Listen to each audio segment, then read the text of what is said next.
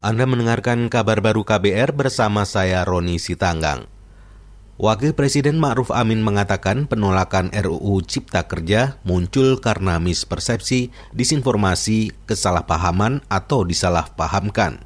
Ia mempersilahkan mereka yang keberatan untuk menggugat Undang-Undang Cipta Kerja ke Mahkamah Konstitusi. Dan sesuai dengan prinsip supremasi hukum atau rule of law, pihak-pihak yang merasa keberatan dengan materi Undang Cipta Kerja dapat menempuh jalan konstitusional ke Mahkamah Konstitusi bukan jalur atau cara-cara yang menimbulkan kegaduhan apalagi melanggar hukum. Wapres Ma'ruf Amin mengatakan pemerintah membuka diri jika ada aspirasi masyarakat yang belum terakomodasi. Kata dia, aspirasi itu bisa menjadi bahan masukan dalam penyusunan peraturan pemerintah maupun peraturan presiden atau aturan pelaksanaan lainnya. Sementara itu Kongres Aliansi Serikat Buruh Indonesia, KASBI, enggan mengajukan uji materi terhadap RUU Cipta Kerja. Ketua KASBI Nining Elitos menegaskan akan terus melanjutkan aksi turun ke jalan.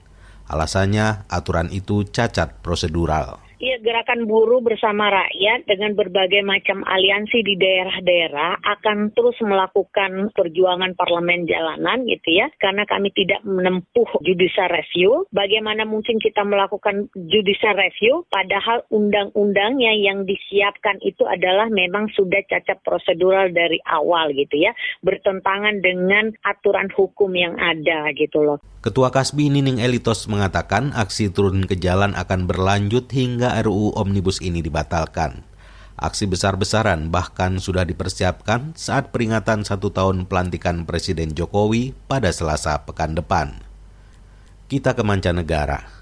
Organisasi Meteorologi Dunia PBB WMO berharap Amerika Serikat bergabung dengan Uni Eropa dan Cina yang menargetkan diri sebagai negara dengan netralitas karbon.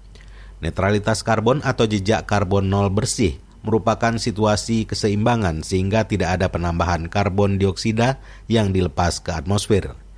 Sebelumnya saat sidang umum PBB akhir September lalu, Presiden Cina Xi Jinping mengatakan negaranya menargetkan netralitas karbon pada 40 tahun mendatang. Sementara Uni Eropa telah berjanji akan mencapai target itu pada 30 tahun lagi. Sekretaris Jenderal WMO Peteri Talas mengatakan, Pengumuman tersebut sangat bagus dan merupakan kabar baik. Dia berharap Amerika Serikat dapat bergabung dalam kelompok ini di masa yang akan datang. Demikian kabar baru KBR, saya Roni Sitanggang, salam.